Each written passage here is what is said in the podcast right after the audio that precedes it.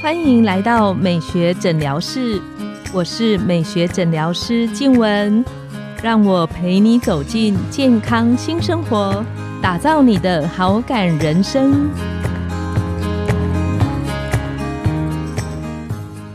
欢迎光临美学诊疗室，我是你的美学诊疗师静文，让我陪你练习好感人生。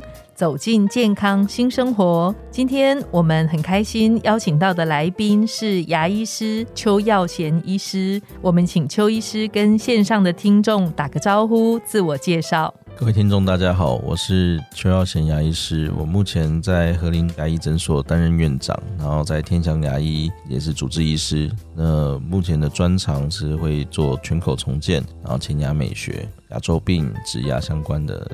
的议题，对，非常重要的议题，因为，呃，我最近听到一句话，那我觉得非常的有道理。他说：“我们保护牙齿是我们一生的功课，因为它是下半辈子逆龄的关键。”那你知道我们女生听到“逆龄”两个字，我就马上会跑跑回去前面找什么是逆龄的关键。那因为要采访那个邱医师，所以我就读了一些牙齿相关的议题。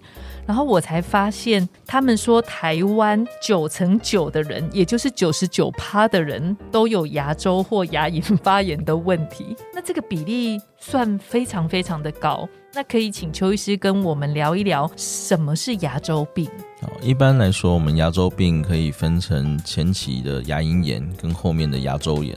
那牙龈炎的部分就是还蛮常见的，只要我们。清洁上有一点点疏失，或者是呃比较没有清干净，或者比较少使用牙线，那我们开始牙肉会发炎，有红肿热痛的状况，就是会肿起来，或者是刷牙流血，这些我们都可以简单的归类在牙龈炎的范畴里面。嗯，对。那牙龈炎基本上都算是可恢复的情况，只要我们加强清洁，然后把食物啊残渣，然后甚至是牙缝之间的牙垢，那我们只要把它有效的去除之后。那经过牙肉的新陈代谢，这些牙龈发炎的状况都是可以恢复的。但是如果牙龈发炎都一直没有有效的去处理它，没有改善它，那久了之后，这些牙垢跟口水跟细菌，那我们残跟食物残渣，它会混合变成牙结石。那牙结石它就会卡在牙齿的表层。那一旦这个牙结石形成之后，我们单单透过自己的刷牙是没办法完全去除的，因为它就是石头，就是就是牙齿上面的石头。那你只靠刷毛它是去不掉的，就会需要透过特殊的工具，然后到牙医诊所用特殊工具把它去掉。那如果还是不管它，那这个石头因为它是细菌跟食物残渣的混合物，它其实对牙肉都会持续的造成刺激，对牙齿周围的牙肉甚至是牙齿周围的骨头造成刺激，那它就会造成慢性。的发炎，甚至会让骨头吸收。那一旦骨头开始吸收，听起来很恐怖。这个就进到牙周炎。那我们牙齿是长在骨头里面，在齿槽骨里面，嗯就像树木要长在土壤里面。是。那一旦我们的牙齿周围的骨头被吸收、被破坏，那就像水土保持没有做好，所以严重的发展下去的话，就会开始出现牙齿动摇。哦，牙龈萎缩，然后牙根破路，然后牙齿摇晃，摇晃再更严重，甚至整颗牙齿会自己掉下来。嗯，对，然后就会变成缺牙。对，这是牙周病的进程。所以这么严重的情形，它其实是开始在很小的那个牙龈、牙周的那个发炎的这个现象开始。对。那一般像这样子，它牙周病的前期前兆会有哪些？就是我我如果看到我有什么情形，我要想到说，哎，可能我开始有牙周发炎的情形。例如像是我刷牙，假设会流血，这算是前期的表现之一吗？嗯，刷牙流血其实还蛮常见的，但是如果是反复一直流血，即使你加强了清洁，即使你牙线都每天使用了，但都是还是持续有刷牙流血的现象，那其实就应该要找牙医师帮你稍微检查一下，是不是自己是刷牙的方式还是使用牙线的方式没有到那么正确，没有那么理想，那清洁的效果效率比较没有那那么好，还是说其实已经有严重的破坏？对，有时候一些严重的破坏，那我们要搭配一些探测或者搭配 X 光去看，是不是真的有骨头吸收，还是说它是单纯是牙肉的发炎？对，那如果已经是比较严重的破坏跟吸收的话，那就会建议要及早开始做治疗。那我们有关这种牙周病的前期啊，它除了会容易发炎流血之外，是有时候会开始觉得牙肉不时的肿胀，肿了又消，消了又肿，然后或者是开始有一些位置会流脓。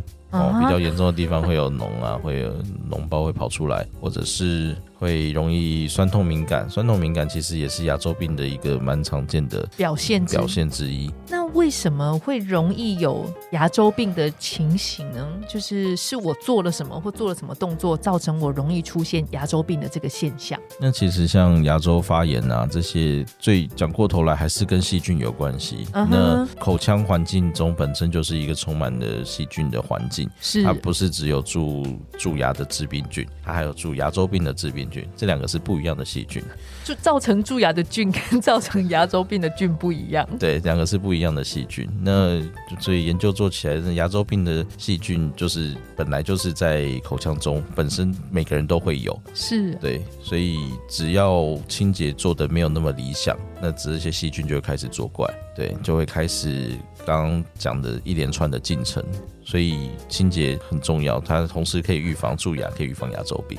对，那有没有说，呃，什么样的族群的人，他比较会是牙周病的高危险群？就是如果我是什么样特性的时候，我要小心，可能我要特别注意牙周的健康。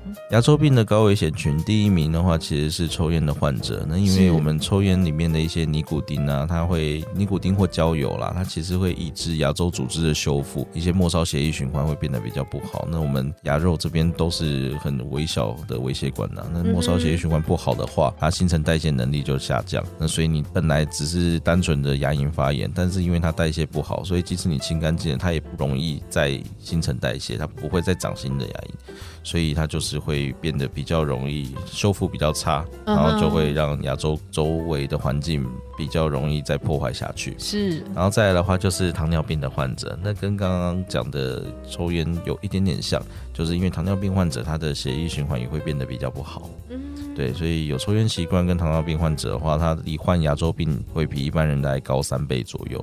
然后再蛮多的，对啊，嗯再来的话就是跟身体的免疫系统啊，或者是跟荷尔蒙改变有关系。那其实口腔卫生不良是排到也是算前几名呐。对，然后再就是我们有牙周病家族患病史的患者，因为他本身可能口腔内的致病菌就是比较多，嗯，哦，他就是比较因为有家家族病史嘛，所以他本身这些环境。就是比较容易再变成恶化牙周病，然后再来你的作息如果日夜颠倒，然后长期处于工作压力比较大，那我们的荷尔蒙改变，然后又导致免疫力下降，那这些都会造成它更容易破坏。嗯哼，原来跟作息有关，难怪九成九的人都有牙周的问题。刚刚邱医师你有提到说那个跟牙周病的家族史可能有一点关系，那突然有一个想到就是那牙周病会。透过 比方说亲吻啊这些方式传染吗？如果是新生儿的话，其实会。新生儿的话会，因为看我眼睛都变大了。因为我们口腔环境它就是又要回来讲，就它就是充满细菌。啊哈。对，所以在新生儿的时候，它其实还没有那么多细菌。那所以我们如果透过亲吻或者是食物共食啊，然后口水传染啊，那它其实把细菌带到它的这个环境里面。然后它就会开始产生这些细菌，就它本来新生儿是没有的，但是因为透过这些传染，所以开始建立起了这个环境，就像在本来是干净的水池里面，我们放了东西进去，它就会开始长。可是如果是在本来就已经整池里面有东西的话，都已经不干净了，那我们再丢新的东西进去，它其实影响就不大。对，所以它不会成人之间比较少，可是针对新生儿来说是有机会的。对，然后透过这些来传染。是，那有没有说我日常里面应该怎么样保健预防，可以减少牙周病发生的情形？嗯，牙周病一般有沉默杀手之称啊，因为它平时不痛不痒，通常都是等到痛起来的时候都已经很严重了。是，那所以像刷牙出血啊、牙肉红肿，或者是开始会发生有口臭啊、有异味。或者甚至油脓，这些都是牙周病的初期症状。嗯哼，那一般我们在定期半年洗牙的时候，都会一起做检查，那帮他检查牙周病啊、牙龈还有蛀牙的情况。是。那一般来说，我们如果经过治疗的牙周病，大概五成大概都可以恢复。呃，在三层高的耶对，五层可以恢复。那三层的话，大家都会缓解。只有极少数，大概十到十五帕是属于比较严重的牙周病，后续可能会需要开刀，然后会它比较反复发炎，甚至比较严重的牙齿会需要把它直接拔掉。对，就如果我早一点就诊、预防、治疗，其实它有超过八成以上是可以稳定下来的。对，所以一般我们都会建议，只要定期检查，然后发生有看见有牙周病的情况的话。都会建议患者要开始治疗，开始处理。嗯，对，因为如果长期都没有处理牙周病的话，那身体就是有点像一直在慢性发炎的情况下。是，那这种慢性发炎一直发生下去，它会导致全身的免疫系统下降。嗯，那它有可能会增加我们一些罹患或者恶化全身性疾病的风险，包括像心血管疾病，然后糖尿病，然后甚至如果是在怀孕的妇女身上的话，甚至有机会造成胎儿早产，或者是。还有体重不足的情况，对，所以要好好的先照顾口腔。如果有牙周病的话，要先尽早控制下来，对整个身体才会是比较好的。邱医师今天来的时候，他好像还有特别带一句话要给我们，他说：“如果牙周好的话，人就比较不容易老。”对，牙周好人不老，就是牙齿要好，那根基要好。牙齿它是帮助我们吃东西很重要的东西，那它是长在骨头里面。嗯，那我们。牙齿的根基就是牙周，那有好的牙周才有健康的基础，把这些水土保持做好，我们才能够使用的更长久。我发现邱医师很厉害，他在讲比喻的时候讲的超好的。他讲我们的那个牙周是我们的水土保持。今天很谢谢邱医师关于牙周病的预防保健上的知识。我们的节目来到了尾声，拥有好感人生就从今天开始。美学诊疗室，欢迎再度光临，我们下次见，拜拜，